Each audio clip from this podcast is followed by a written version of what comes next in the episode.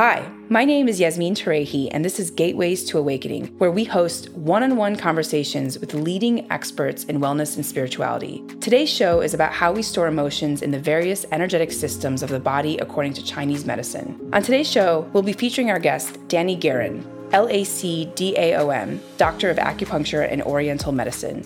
He's an acupuncturist, herbalist, and intuition medicine practitioner, specializing in, among other things, emotional and spiritual healing. He is also passionate about education, having taught doctoral students for over six years at the American College of Traditional Chinese Medicine at the California Institute of Integral Studies in San Francisco, as well as the Academy of Intuition Medicine in Sausalito, California. His capstone for his doctoral work focused on the exploration and research of various acupuncture treatments for working with the emotions and the spirit.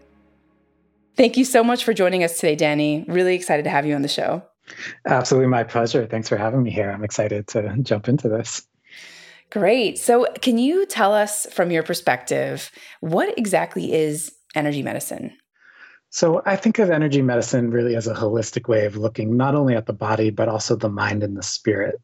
When you look at anything that's in physical form, including human beings, right, we're all different forms of energy just in different densities and frequencies. If you look at Albert Einstein's theory of relativity and the equation E equals mc squared, it says that anything that has a mass is an energy just moving at different speeds.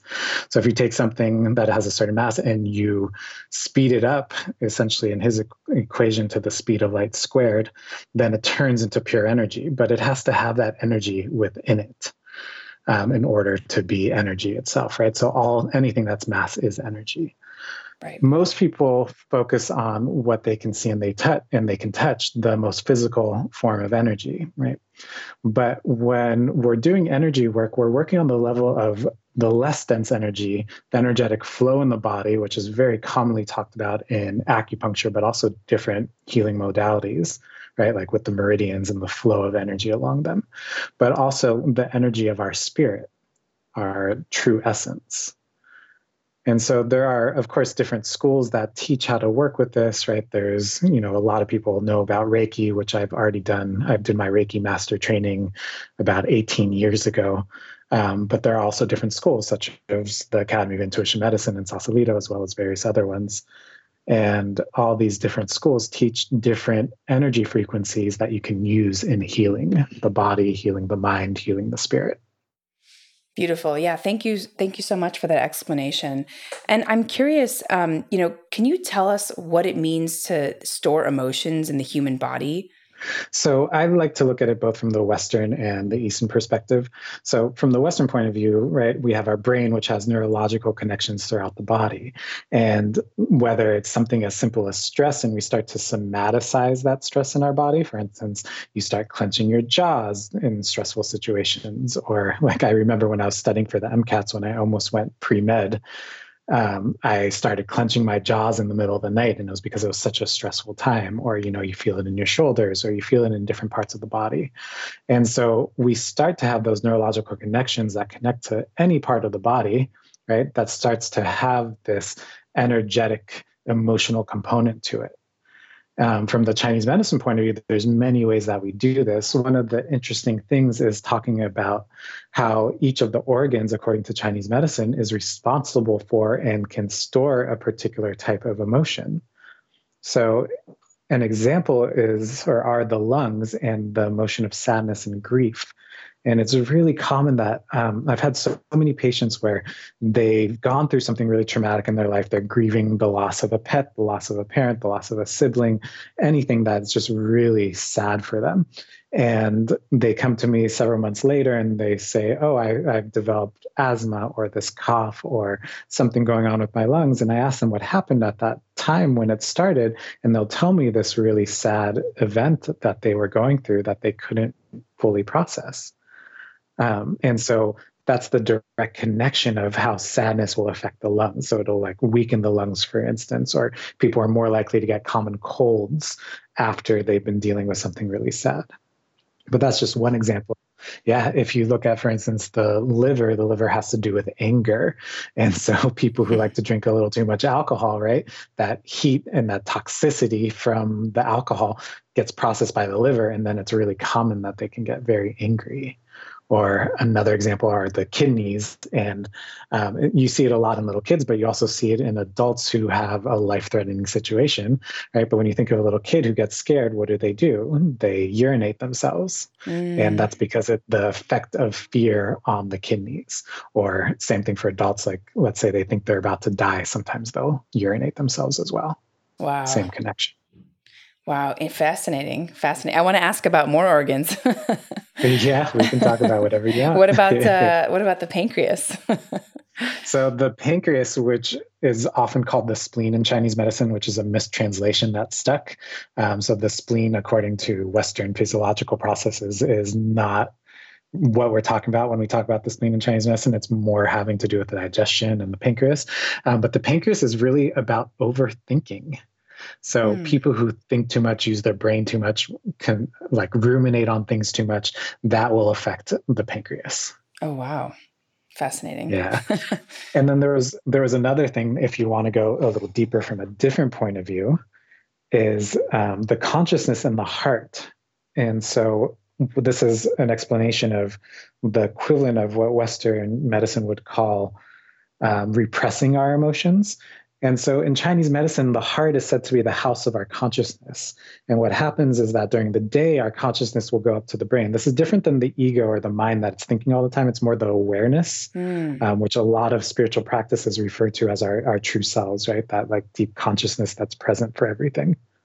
And so the consciousness will go up to animate the brain during the day and at night it goes back to the heart to rest when we go to sleep but there's always this like root connection of our consciousness in the heart and so, whatever our consciousness experiences, whatever type of emotion, whether it's something that's suddenly really traumatic or it's something over a long period of time that's not as traumatic, like let's say you're in a difficult relationship and that relationship has a particular issue that's a theme that keeps happening and it wears on you and wears on you until it becomes over time something that's more. Um, more deep and harder to process. So then the heart experiences all of that. Then what happens is around the heart, there's a membrane called the pericardium. Chinese medicine views it as its own organ, even though Western medicine doesn't, or allopathic medicine, I should say, doesn't. But so the, the heart and the pericardium have this beautiful back and forth with each other. The pericardium is there because it's a membrane that surrounds the heart, it's there to protect the heart. And so that which the heart cannot bear, it gives to the pericardium to hold it. The pericardium isn't able to process those emotions though. And so what happens is the pericardium will hold it as long as it can. It'll give it back to the heart and the consciousness in order to try to process it. But if the heart can't process it because it's too much or we don't have the tools, we don't meditate with it, we ignore it, we try to push it down instead of deal with it, right? Then the pericardium gets overfull and overfull and overfull. And when it gets to that point that it can't hold it anymore, then it sends it down to a particular Chinese medicine energetic system called the daimai, which translates as the girdle vessel. The girdle vessel runs like a belt around the low back and then scoops down into the lower abdomen. It has a strong effect on the back, on the groin, on the uh, reproductive system, um, on the kidneys, anything in that area. And so the analogy that comes from one of my teachers, which I love, is that so when the heart and the pericardium can't deal with it, we take these emotional traumas and we walk it down like to the basement of our home. We take it down to the basement, we put it in Tupperware or some sort of container that will seal it up. We put it in the basement, which in this case, the daimai or the girdle vessel, or the uh, sometimes called the belt vessel, is the basement in this metaphor. And what we do is we stick it down there because we can't deal with it. And so it's like out of sight, out of mind. But not only do we do that, we flood the basement so that we can not access it. It makes it even harder to. And so the way the body physiologically does that is it creates a lot of pathological fluids in the body. And so, for instance, people can start developing cysts or a lot of mucus or, or nodules, things like that. Wow. Um, and so that's the equivalent of repressing our emotions from this energetic Chinese medicine point of view. Fascinating. And I'm curious for people that are holding, um, I mean, I'm sure most of us are holding uh, some type of emotion, some obviously way more than others. Um, what are some ways that uh, we can process these emotions? So, the number one thing that I always say is it's so important to be present with whatever is coming up emotionally. And so it's really common to want to run away from it or to try to change it or move on from it. Um, but the more we hold space for whatever's there, the less likely it will stay with us as long, which is very ironic, right? It's like the more you engage with it, the the less likely it's going to stay. A lot of people think of, oh, the more I engage with something, the more it's going to be there, the more I'm going to attract it in my life. Um, but it's not that you're calling it in; you're being present. And if you can just love whatever's there give gratitude for it because whatever is coming up, it's part of your personal divine journey, so to say. It's part of your journey and it's there to teach you. It's mirroring something that you need to learn or to just accept. The more we can do that, the easier it is for it to process. Wow. And then, of course, there's all the acupuncture points of view and all other sorts of different modalities that you can use. Right. Wow. Um, I have so many questions on that, but uh, I think we could spend all day just on that question. and uh, Danny, can you tell me uh, more about things like um, cupping and bloodletting? And I think you mentioned something called uh, AE drain. What what are those? Uh, what are the? What is it actually? is it a? I mean, I've, I actually have never heard of a couple of those things other than cupping and acupuncture. So I'm curious uh, if you could explain to the audience what they are. Yeah, well, so we know what acupuncture, the insertion of fine needles. Cupping is where you create suction with a cup, and most of the time it can either be used with like a like a pump to suck out the air, but traditionally it's you burn cotton or a piece of paper, you put it into the cup to burn out all the air, and then take out that burning substance and put the cup right on the skin, and then it creates suction. A lot of times it's used for pain, but it can be used for other things. Um, I don't tend to use it for emotions, although I wouldn't be surprised if there's someone who who does. Um, but a really so a really common treatment and it comes from the five elements school of chinese medicine um, is, i believe especially the worsley school that comes out of england um, is the ae drain or the aggressive energy drain. And you know how we talked about how each of the organs they store emotions. Right. Um, there's this treatment where it's all on the back on either side of the spine and there's these specific acupuncture points that are called shu points or transport points. And these shu points connect directly, they have an energetic connection directly to each of the organs. And so what you do is you tap the needles in, you barely put them in because you are not trying to go deep. You're trying to like pull stuff out. Hmm. And so what these needles do are they pull that emotion out of each of the organs. And so it's not called aggressive energy because someone's necessarily aggressive. It has to do with this imbalance that happens amongst the organs when they're overburdened by emotions that aren't fully aren't processed and then they start fighting with each other instead of supporting each other. They start having this like weird dynamic. And so these needles it's it's really beautiful. It's honestly the aggressive energy drain is one of my favorite go-to treatments um, for general relatively superficial everyday emotions but still just super powerful for all sorts of things because not only do emotions affect the organs but they create inflammation in the body emotions are one of the biggest things that create inflammation in the body besides of course diet and other and toxins and stuff. Um, but this treatment pulls not only the emotions out but the inflammation out. And what you see are red circles often around these needle insertion sites and that's said to be that inflammation and emotion coming out of the organs and out of the body. Wow. Um, so it's a really beautiful treatment. Um, I use it a lot, honestly, also with autoimmune conditions because there's often so much emotional and inflammatory aspects to those conditions. I, I think that I have actually had that treatment at one point when I worked with you. Maybe. Yeah, yeah fantastic. yeah. yeah. I wouldn't be surprised. yeah, amazing. Um, but in terms of other, in terms of other acupuncture things, right? There, there is acupuncture to access the daimai, which is the girdle vessel, and that works not only with this life emotional traumas, but you can also access past life emotional traumas if you're someone who believes in that, as well as our ancestral karma, which is the stuff that we inherit from our parents and from their lineages, which um, for for me, I, I, like giving the Western equivalent for things when I can because I, I definitely had that pre med Western mind before going into Chinese medicine. But uh, there's the the science of epigenetics, which is epi being the control of our genetics, and so it's not the genes themselves, but it's how the genes get modified by what we go through.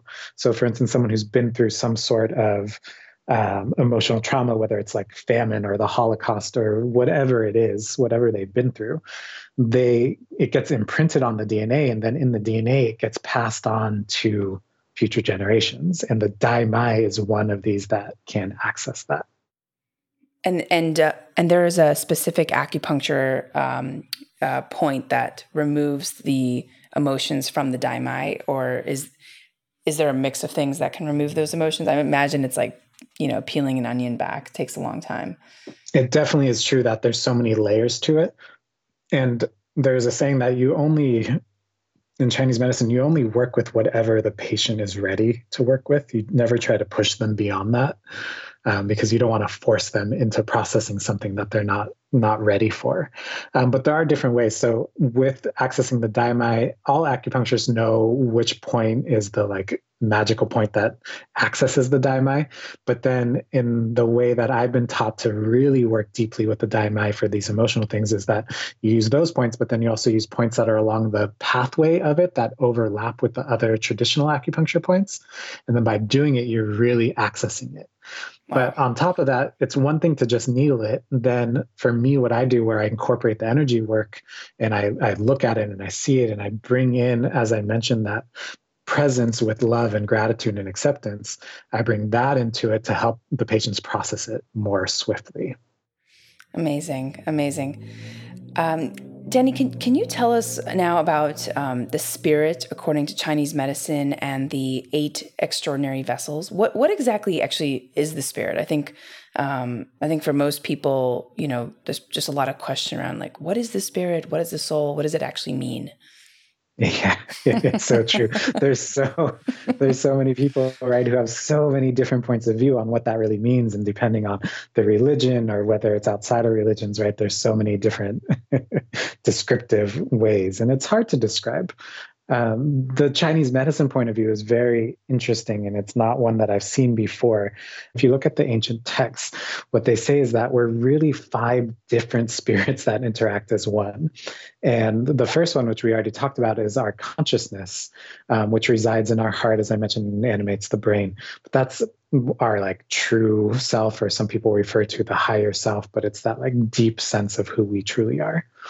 Um, the next one is called the E or the ego, would be the uh, translation for it that resides in the pancreas or it's connected to the pancreas, um, even though it animates the brain. Um, but that's our thinking mind. It's the mind that judges things and says, I like this, I don't like that. It has all the thoughts that aren't necessarily what we believe. You know, how many times have you had a thought that you're like, I don't believe that? uh, but that's that's just the ego or the mind, and that has its own um, designation as a spirit in Chinese medicine. Um, the next one is called the Hun, which translates as the cloud spirit. And the other term that's more commonly used is the astral body. Its connection to the organ is the liver, but the astral body, what it says to do, or the hun, or the cloud spirit, according to Chinese medicine, is that while we're sleeping at night, the astral body goes out amongst the clouds, is the like poetic way that they'd say it, goes out amongst the clouds to gain visions for us, to inform us and give us information that can then inform our lives. Right. So that's the like astral traveling part of it. Amazing. um, so Po Shen Hun um, the next one is the Po or the corporeal soul, also referred to as the animal spirit. Its connection is the lungs, and its main emotion is sadness and grief, but it's so much more than that because it's really about the emotions of what it feels like to be an animal from that point of view that we are all animals eh, when we're human, right? We're still an animal and we experience the like ups and downs of life and we feel it so deeply in the dramas and the hurts and the pains and the um, the longing and all of those things that we feel on such a deep body level. Um, and so that's the Po, which uh, luckily, as we get older, the energy of the Po gets less and less so that we get wiser and aren't bothered by things as much. Whereas when we're like young and teenagers, like, oh my God, you know, they they said hi to me, but they weren't very enthusiastic. I, I don't think they like me anymore. Yeah. you know, stuff like that. Um, so Po, Shen, Hun, E we did. And then the last one, which I always find really interesting that it gets designated as a spirit, but it's called the Zhi or it's the willpower. And the willpower gets its own designation as a spirit in Chinese medicine. Um, but the willpower, which is connected with the kidneys, has two different aspects to it. There's the yin and the yang aspect, like the yin yang tai chi symbol of balance. Um, but the yang aspect is what most people think of willpower, where it's like, I'm just going to get this done. I'm going to work hard. I'm going to do it. I'm going to make this happen. Right. So that's the one part of the willpower. But how many times do we try so hard to make something happen and it doesn't happen? Yeah. And, then, and then we just like sit back, we give up and like, wow, well, I really wish this would happen, but I guess I'm going to just stop trying um, and it starts to happen, right? Yeah. And so that's that's the yin aspect of the willpower, where we just sit back, we make an intention, and we allow things to unfold. Right. Wow. So those are the five spirits. But then I talked about the eight extraordinary vessels, and these are the first energetic systems to form when we are born. There's one that's called the Chongmai or the penetrating vessel that runs from the top of the head through the spine to the perineum and that's the central channel, or in Hinduism, it's called the Sushumna. Um, and it's said that the spirit, especially the higher self or the Shen, will come in through this penetrating vessel into the body after we're born. And so then from the Chongmai, we get the rest of the eight external vessels, the Daimai or girdle vessel that we talked about earlier being one of those eight. Um, and these are just the deepest energetic systems of the body. And it's where all of these spirits interact with each other as if they're one, which makes us think that we are really just one spirit. Um, and I find that super fascinating. And that's why a large part of the work that I do when we talk about acupuncture, which I didn't talk too much about this earlier, is there's so many acupuncture treatments combined with the energy work that I do, and I'm sure other people do as well, where you access these different eight extraordinary vessels, and each one of them have a different emotional and spiritual function to them that help us to grow, to heal, to evolve, to process our emotions in different ways. Denny, how is this way of accessing or treating emotions different from things like psychotherapy? Yeah, you know, when we look at psychotherapy, which I am definitely a fan of to different degrees, there's different styles. I like some styles more than others, but generally, psychotherapy, I think, is a very helpful thing. Um, but sometimes the rut that I see happens with psychotherapy is that, you know, you just keep like talking through it and you just keep going through it without actually processing it fully or you you're processing it to some degree but sometimes you're reinforcing that emotional trauma. Um, but all of that that that's doing it's accessing it through the e or the ego or through the mind right to access your emotions but we're more holistic than that. And so instead of accessing it only through the mind right and of course there are different types of therapy that go beyond this. There's so many and that's great. Um, but what's fascinating is with this type of healing, we access the energetic storage places of these emotions and release them from the body by opening up or helping those energetic systems do their functions to help us process those emotions.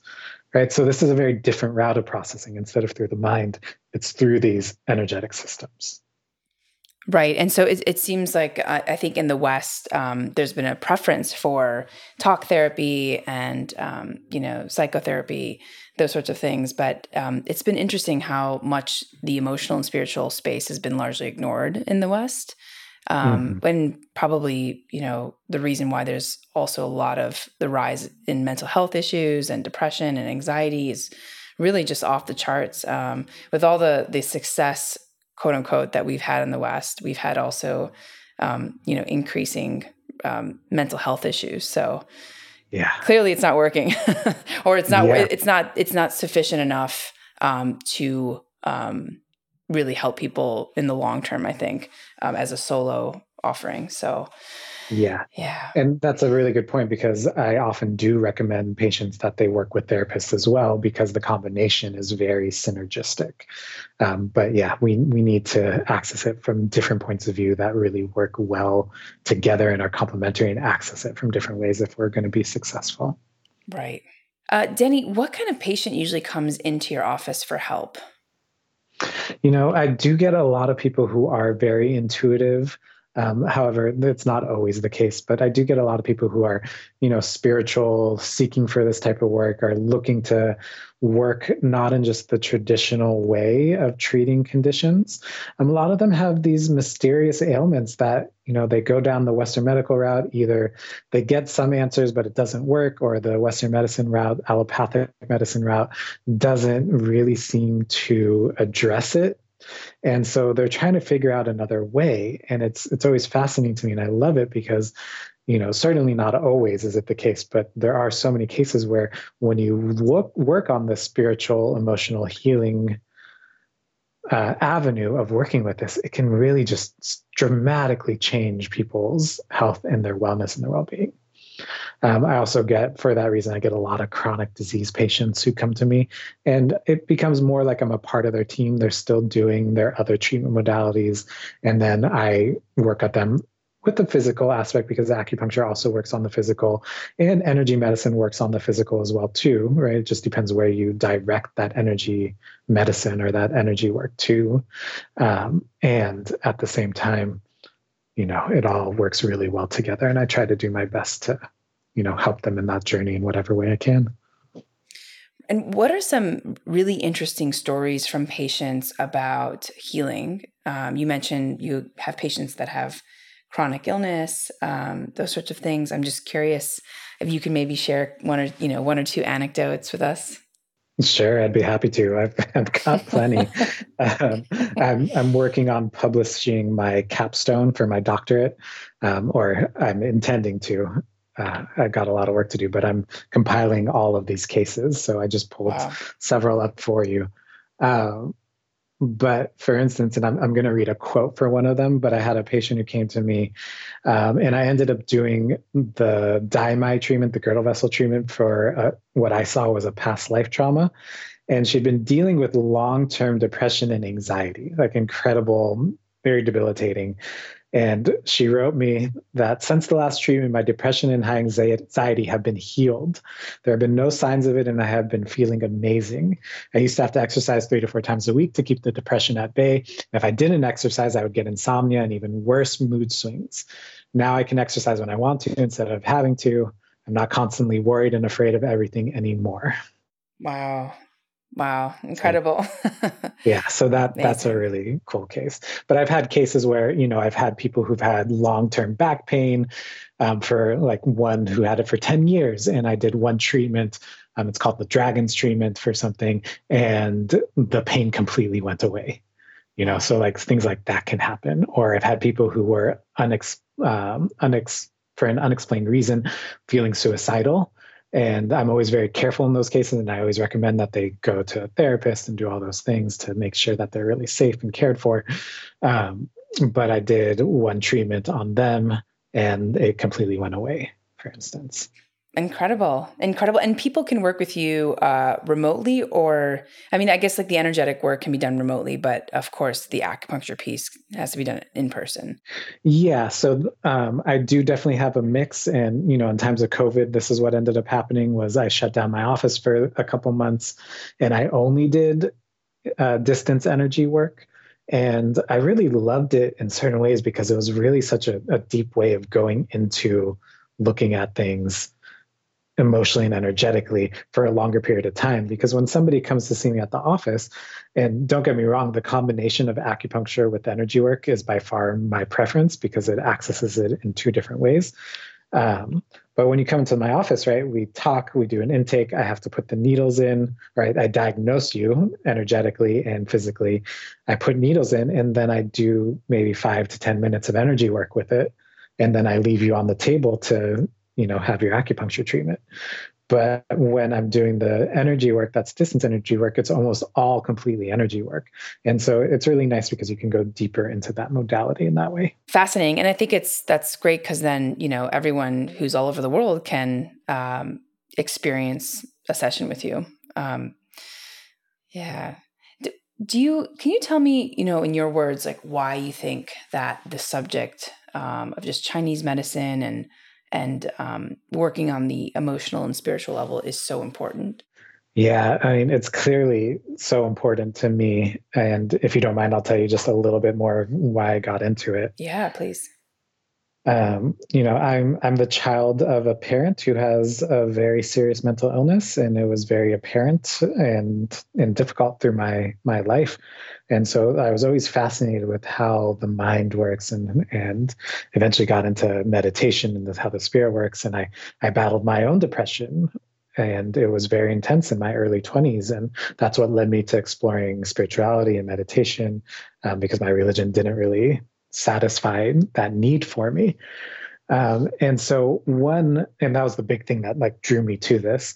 But one, there's in Buddhism, there's one Buddha that's called the medicine Buddha, and he's the like big blue Buddha.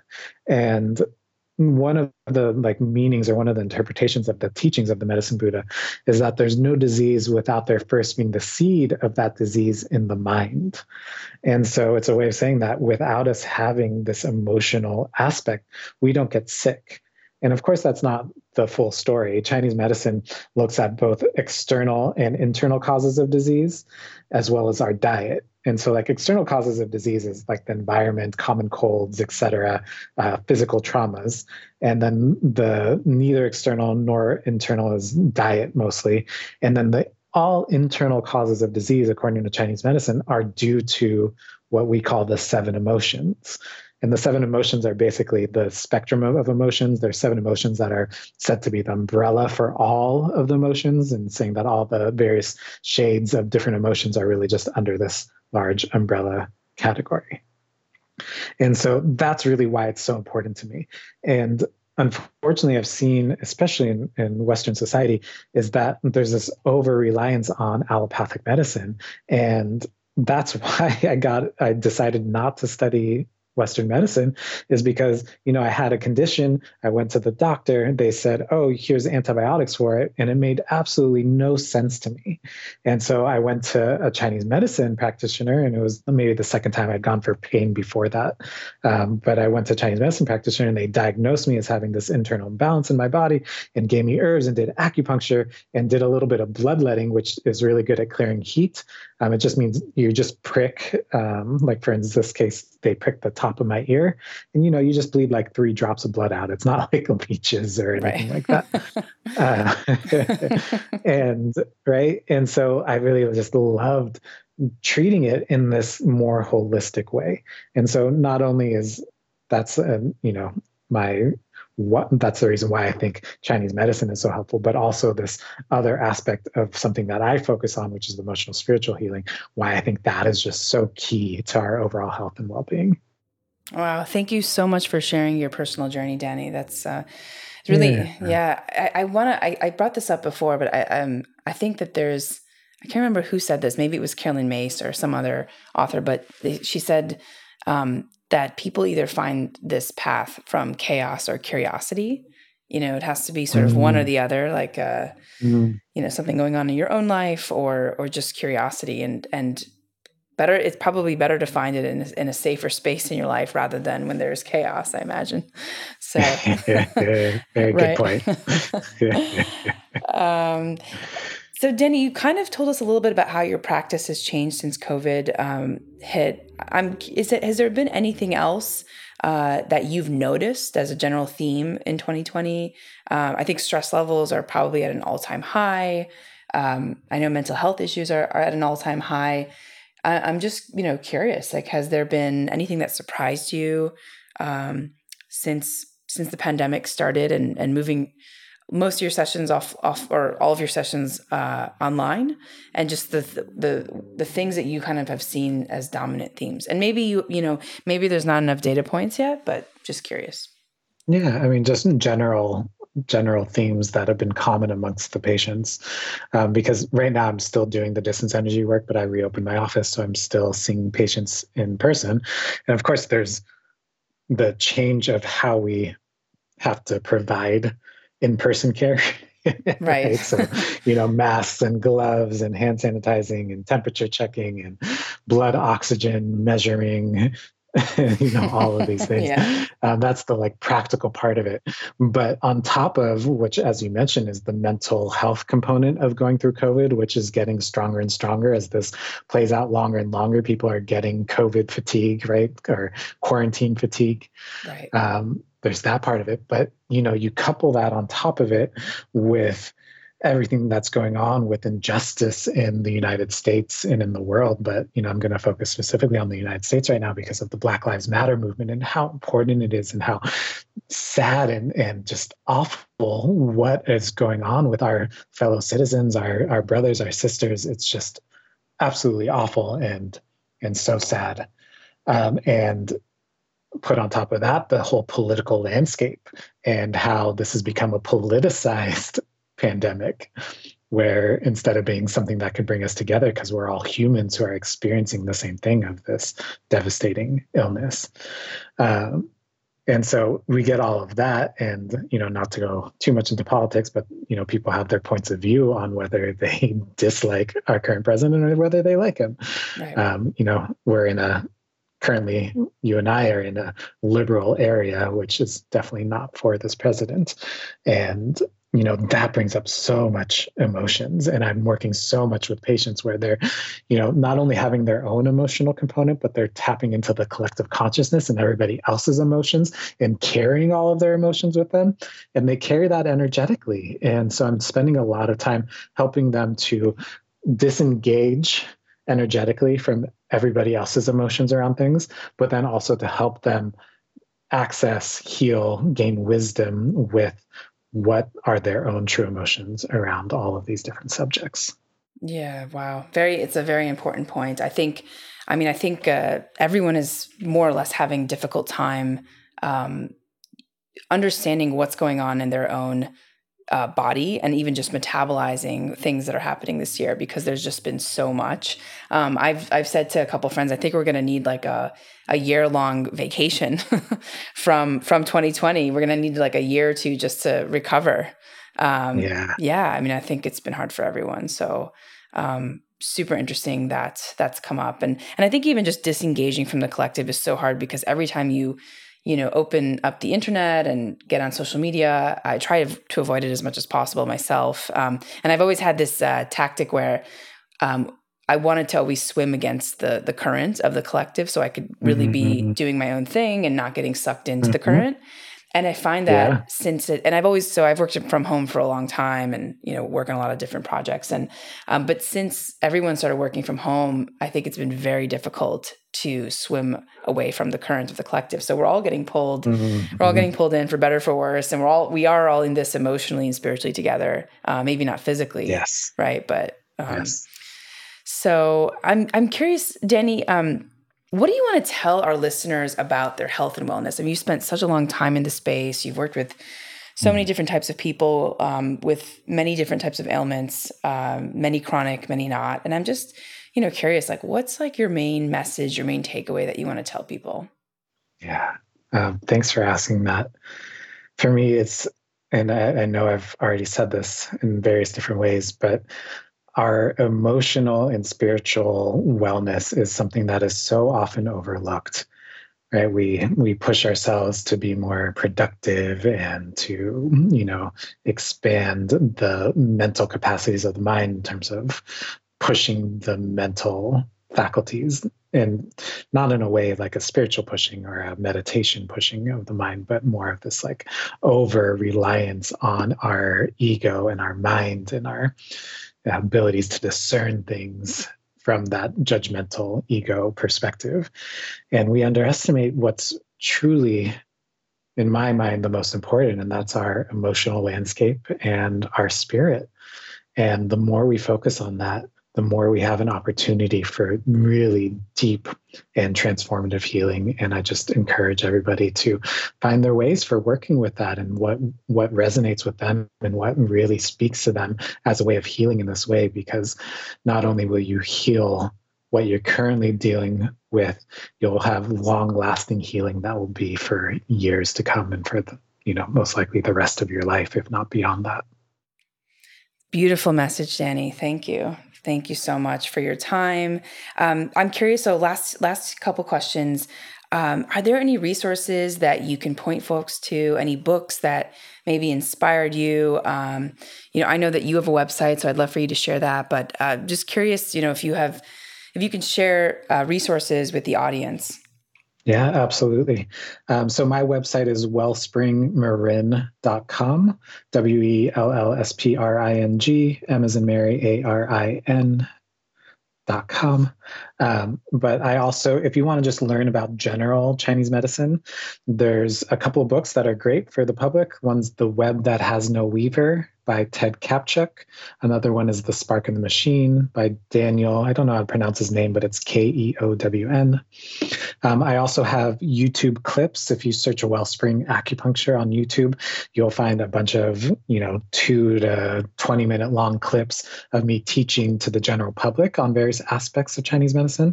It's less about the like deep emotional spiritual stuff, but it's more the like general Chinese medicine things.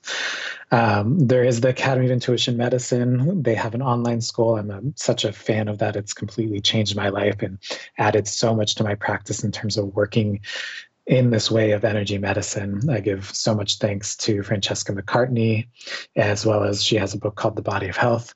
Um, but there are other teachers. There's a teacher named Matt Kahn. He has a book called Whatever Arises, Love That. And it, it reminded me a lot of um, Buddhist teachings, like Buddhist Dzogchen teachings, if anyone's aware of that. Um, and I just, I, I really love it, right? And it goes back to that, you know, whatever you're experiencing, hold space for it with love and acceptance and gratitude. Um, but he also has a YouTube channel. If you search Matt Kahn, K A H N, I believe, um, he's got a lot of teachings, and it's it's really some amazing stuff. Amazing, Danny. Thank you so much for your time. Um, I will check out, uh, I, I haven't heard of the first two books, um, but of course, I've heard of the Academy of Intuition Medicine, um, as I am also a graduate. And Matt Kahn, I just recently checked out and loved his his work. So, um, but I will check out some of his YouTube videos because I haven't seen those. I've just been reading uh, his books and getting some of his um, books on Audible. So, Fantastic. yeah, he's great. He's great. Uh, thank you so much again for your time, Danny. I'm just really blown away by by this conversation and all the things that I've learned. And I, you know, took notes, and I'm sure that the audience is probably going to ping you for more questions. I mean, you know, just the conversation around. Always the, happy to. Okay, yeah. I mean, just the conversation around the the eight extraordinary vessels and the five different spirits. I mean, I, I we can even, you know, we could have double clicked on that and spent a lot of time on it. So. Oh yeah, we could do a whole podcast just on that if you wanted to. right? Yeah, maybe if there's enough requests, we will. We'll, we will. sure, always happy to. I love doing this. Yeah, thanks so much. I really appreciate you and all the work that you're doing, and thanks for having me on the show. Thank you so much, Danny. All right. For our audience, thanks for joining and for listening. In this episode, we learned about how we store emotions in the various energetic systems of the body according to Chinese medicine with Danny Guerin. Tune in to Gateways to Awakening, where we host one on one conversations with leading experts in wellness and spirituality. Thanks again.